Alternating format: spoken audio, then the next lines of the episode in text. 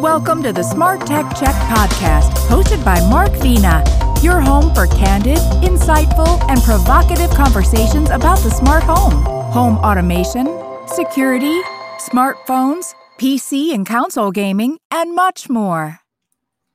Hello, everyone. My name is Mark Vena, host of the Smart Tech Check podcast. Today is Thursday, July 13th, 2023. Software plays a crucial function in the semiconductor space.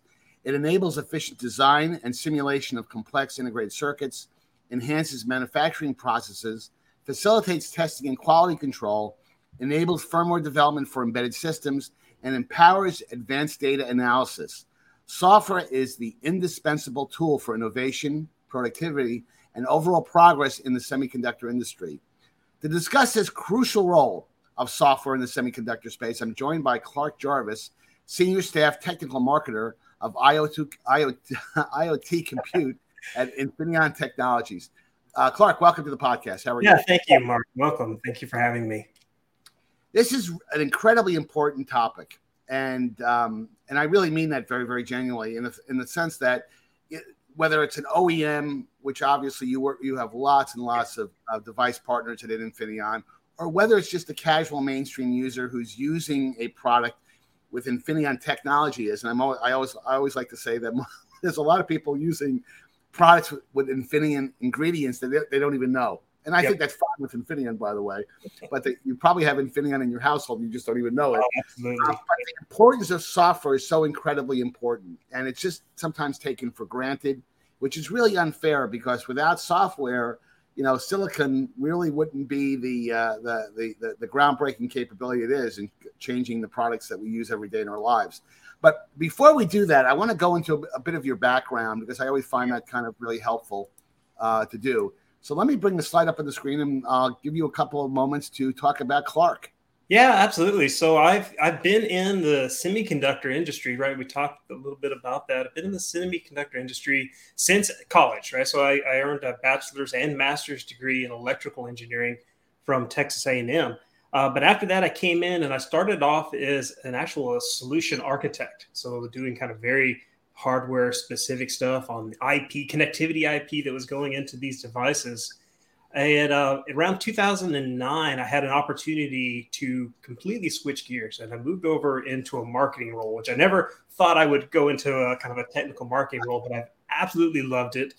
And um, it's interesting because we're going to be talking about this this kind of transition of, of, how uh, our industry or the industry of creating products products has moved from kind of hardware centric to the importance of software. And I've seen that mirrored in my own career of starting off as this hardware uh, focused uh, software architect and then moving into a role where I was focused on hardware, enabling hardware. So I focused on development kits and showcasing the features of hardware, and software just started trickling in more and more and becoming more and more critical to the role as these technical marketers to where now it's full for the past 10 years it's been full-time just development tools and runtime software and everything that's needed for these product creators to go create products, right? And a lot of the people in your audience, right, they're going to be using these devices in their homes, but behind the scenes, somebody had to make that, right? And so it's all kind of about the the, the journey that that person experiences in creating that product. So at Infineon, I'm in Infineon now. Um, I've been here for almost two years now, uh, focusing also on the development tools, the runtime software. Specifically, there's a, a tool that we have. It's Modus Toolbox. Um, if you look at most semiconductor companies, they're typically split split between the kind of automotive side and the non-automotive side, and so that, that's where I've always lived is that kind of non-automotive side. It's all the stuff that's going into your homes, going mm-hmm. into IoT products, right? All the cool stuff that we get to experience on a daily basis. Now, Clark, are you suggesting that someone who's an engineer who's got a technical background like yourself they can't make that kind of peacetime transition into marketing. It, it is possible. That Coming to the dark side is is possible. Oh boy, we could have a few conversations. I think that's uh, that's such an entertaining um, observation because, uh, believe it or not, you know, it, it, it's hard for a marketing person who's been trained in marketing to go into engineering. But very often, some of the best marketers, you know, come out of the engineering discipline um, and of course, when you get into marketing, you know, you start to get a bit more creative on the promises that technology can deliver. but that's an entirely different. Um, that's an entirely different discussion. Let's go to our first topic, and you know this is kind of an interesting industry topic. You know, how has this, the software ecosystem for semiconductor devices changed so drastically over the last five years? I mean, it's always been important. Why has that ecosystem evolved over the five, past five years, in your view? Yeah, there's even prior to that, there's been lots of changes. Um, in the past five years, one of the, the major trends that I've seen happen with software ecosystems is really a focus on making sure that they're actually providing efficiency to that developer, right? The person creating the project um, has to be more efficient. So that that'd be kind of that main theme that I would have for what has drastically changed. But I think it's interesting to look at kind of what are the driving factors behind what is causing these changes. Because from a software ecosystem perspective, while we try to be innovative, right? I, I, always want to have some innovative feature capability in the software products that that I'm responsible for. It, it really is much more of a, a responsiveness to what types of products are being developed, um, how they're being developed, right? So I think we can talk about kind of that um, that framework or that idea of what's being developed, and then also it's it's who's developing as well, and seeing you, you see a shift in what does that profile, what does that actual embedded engineer look like? Um, so I think those are two interesting aspects that we can we can dive into a little bit. Um, first, but, let, let, me let me yeah. just jump in here for a second here because you know five years in the tech industry that's like an eternity, you know, almost like an eternity. Uh, do you think that you know in the last five years you've had well, it actually goes back to 2007. You've had the rise of smartphones, but back, you know, I, you know, five years, the smart home has taken off in a big way. We've had this, you know, the smart home is really, when you think about it, a collection of IoT devices. I mean, you could define them in, in different ways, but you really, how is that kind of impacted when we talk about the smart home and yeah. IoT devices? It's, you know, the, that smart home market has exploded over the last several years, and I think it'll even get, um, you know, um, it'll gain even more wind uh, tail, uh, tailwinds over time with the Matter Initiative and other things that are happening. Yeah. But but can you talk uh, uh, just a bit about that?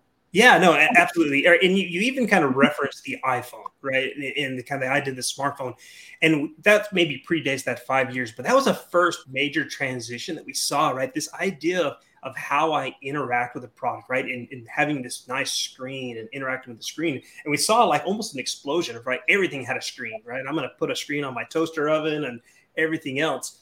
And I think where we're at now is, is there's another little bit of a shift. I mean, graphics and displays and, and interfaces are still critically important, but I think we're putting a little bit more intelligence into how we interact with devices. And that's what's happening over the past five years with IoT and more devices being able to communicate and talk without us even interacting with them.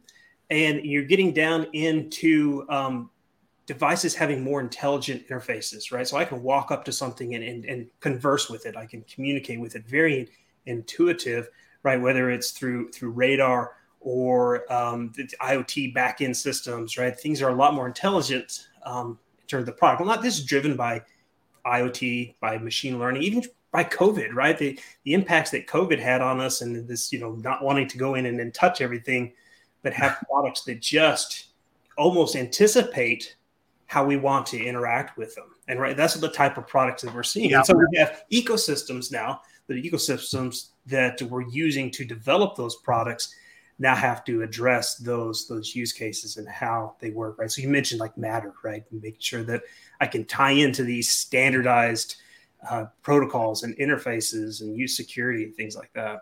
Well and and, and let's face it um, you know you look at what apple did with apple silicon and while apple silicon even at an architectural level you got to give credit for apple uh, for jumping into the silicon business a few years ago the silicon would not get the um, would not be as optimized and high performance oriented as it could be unless the software was so optimized to work with with the silicon itself and so you know it almost kind of took apple hey look what happens when we control the ecosystem yeah. and we bring software and um, you know our, our know-how on software our newfound know-how on um, on uh, semiconductors we bring that together and it creates this kind of incredible synergy that you simply can't get if everything is off the shelf. So, kind of, a, it's a very interesting um, uh, dynamic.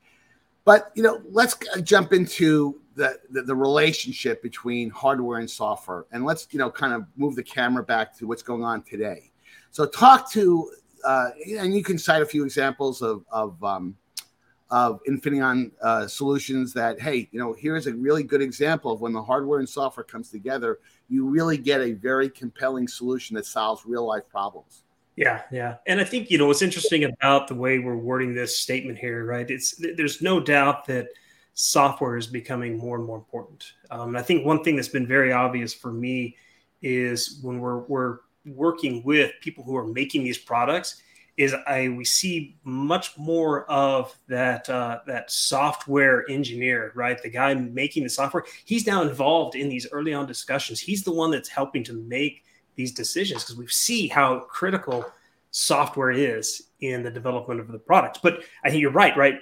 Hardware is always going to be critical, right? You're always going to have a discussion on the speeds and feeds, right? How many, you know, megahertz can I get out of this? But what I really like about the, this particular question is it's that and and that and in all caps, right? Because the value is not that hardware is important and software is important, but it's that hardware and software together that's that's what's important and that's what's making such a, a major impact in the way we develop products and the products that are out there uh, one example that i have is um, on the infineon microcontrollers we have this capacitive touch technology right this ability to have these capacitive touch interfaces where i can go in and work with it and from a hardware perspective i don't want to discount right the, the, the coolness of that hardware i mean there's literally decades worth of research and development into that hardware.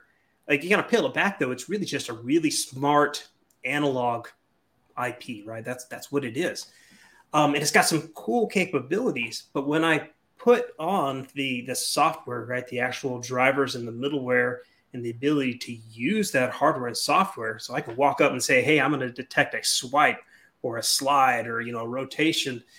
That's where those things just become so powerful and being able to create a product. And from a, a developer's perspective, I don't have to worry about trying to re- reinvent the wheel. I don't have to write the software and figure out how to make that hardware do what it's supposed to do.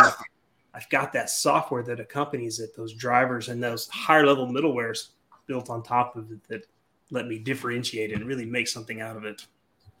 Well, and, and, and talk a little bit about the fact that you know from a from a uh, offering standpoint, you know, semiconductor companies they win because God knows I you know I worked for a major one in Synaptics uh, for a long time.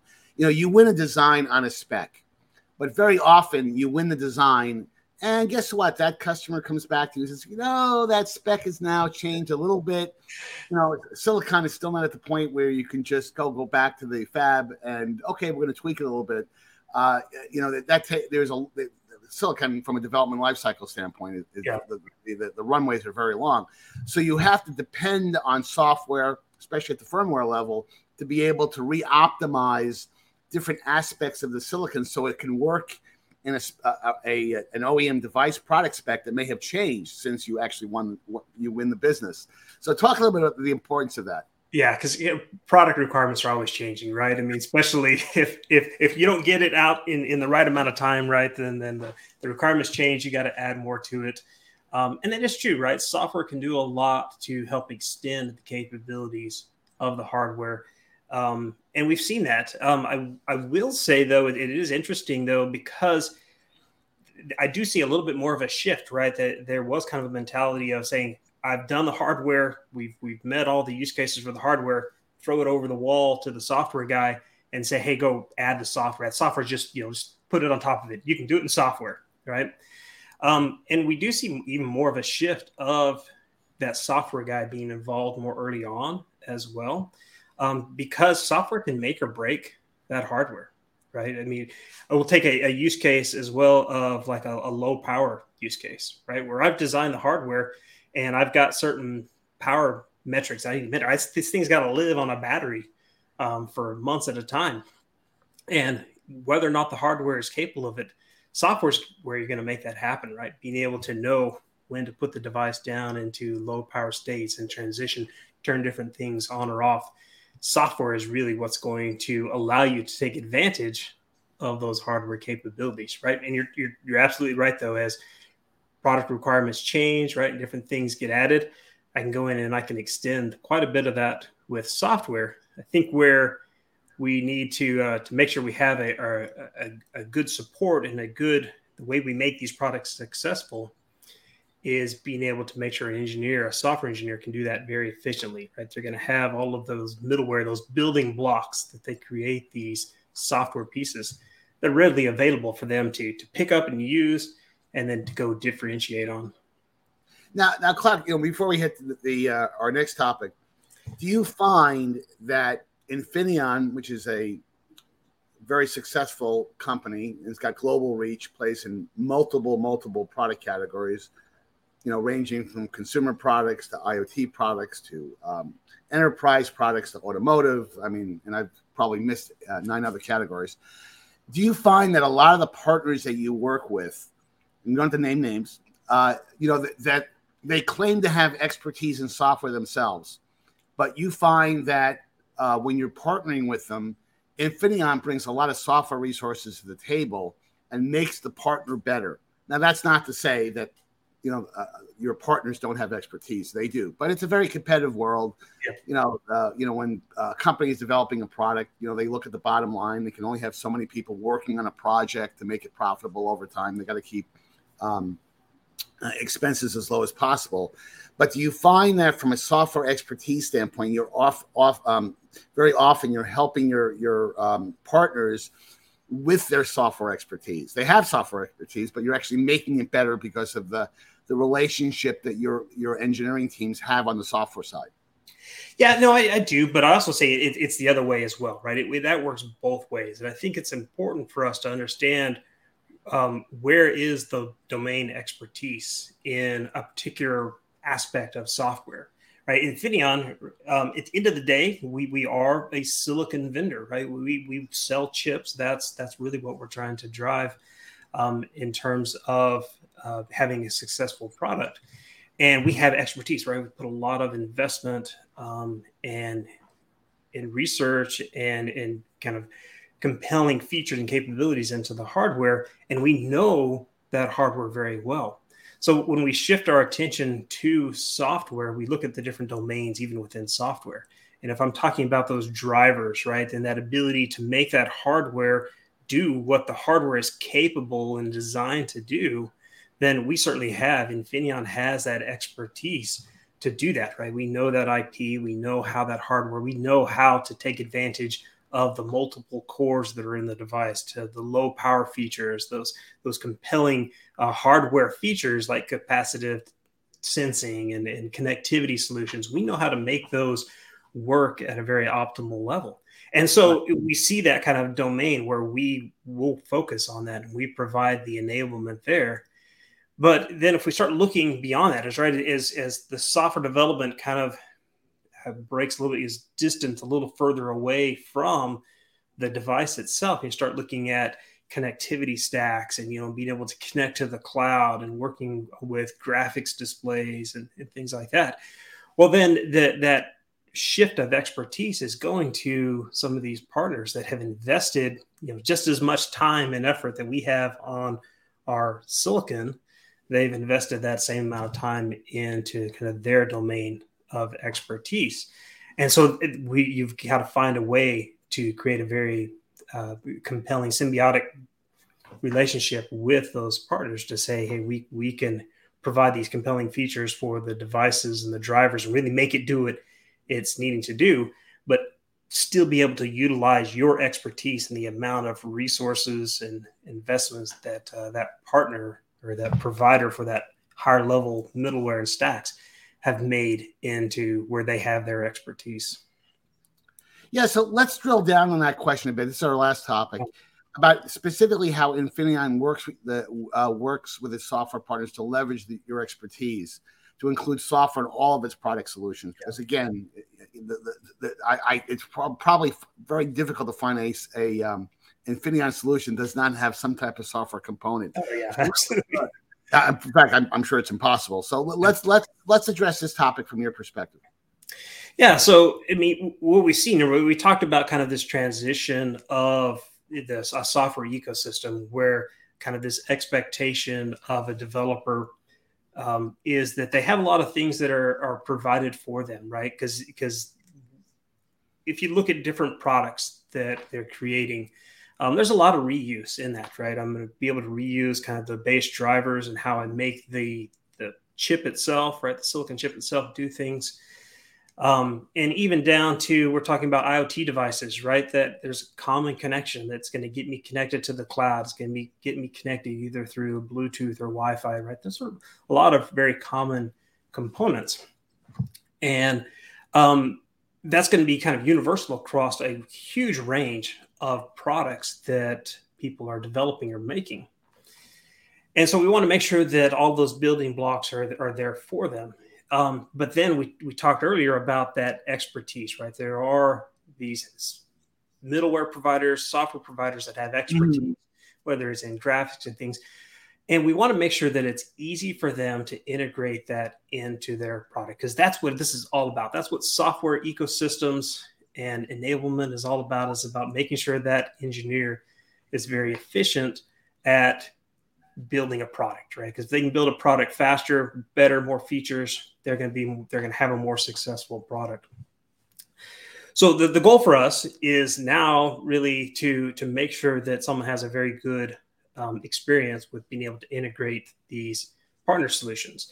And we're moving away from there used to be uh, kind of a, a, an idea that says, okay, well, there, there's a partner out there or there's a company out there that's got this really cool software piece I'll, I'll take it, I'll inbound it, I'll take it, and I will modify it. You know, and, and I meaning like Infineon will take it and we'll we'll tweak it and we'll adjust it and we'll get it ready to work on our products, and then we'll kind of push it back out.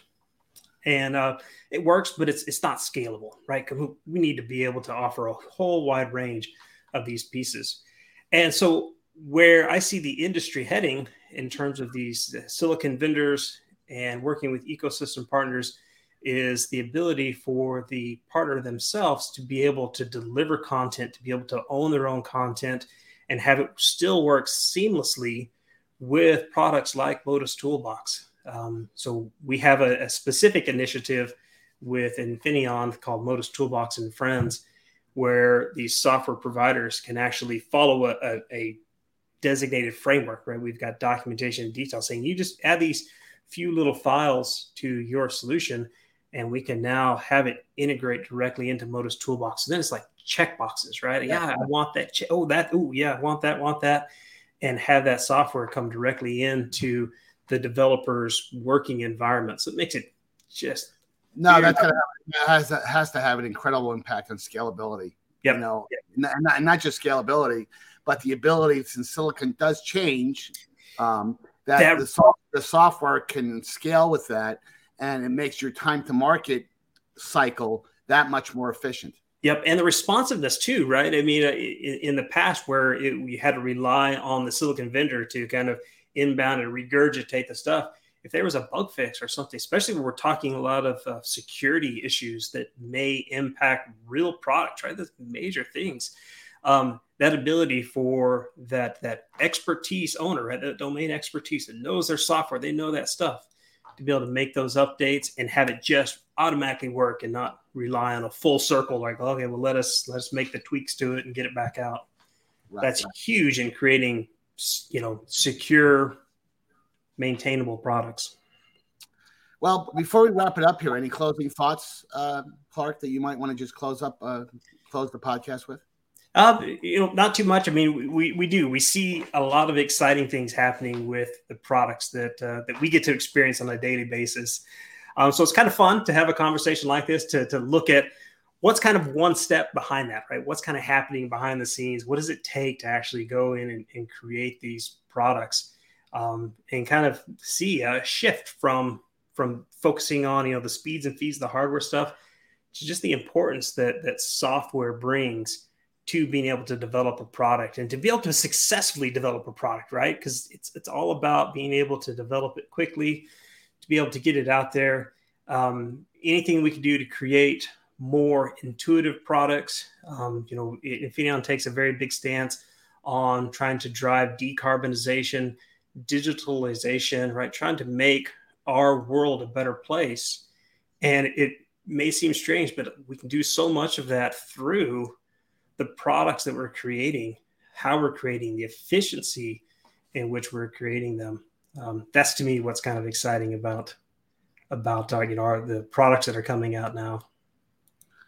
Well, Clark, uh, that's a great way to uh, end the podcast. I really do appreciate your time. Uh, thanks for taking the time to join me for today's podcast. For our viewing and listening audience, thanks for making the Smart Tech Check podcast part of your day or commute. Please make sure that you hit the like and subscribe buttons at the end of today's podcast or use these on screen QR codes to connect with me. You can also follow me on Twitter at Mark Vena Tech Guy. And until next time, have a great week. And Bob uh, Clark, thanks again for your time. Mark, thank you very much. Thank you, everyone.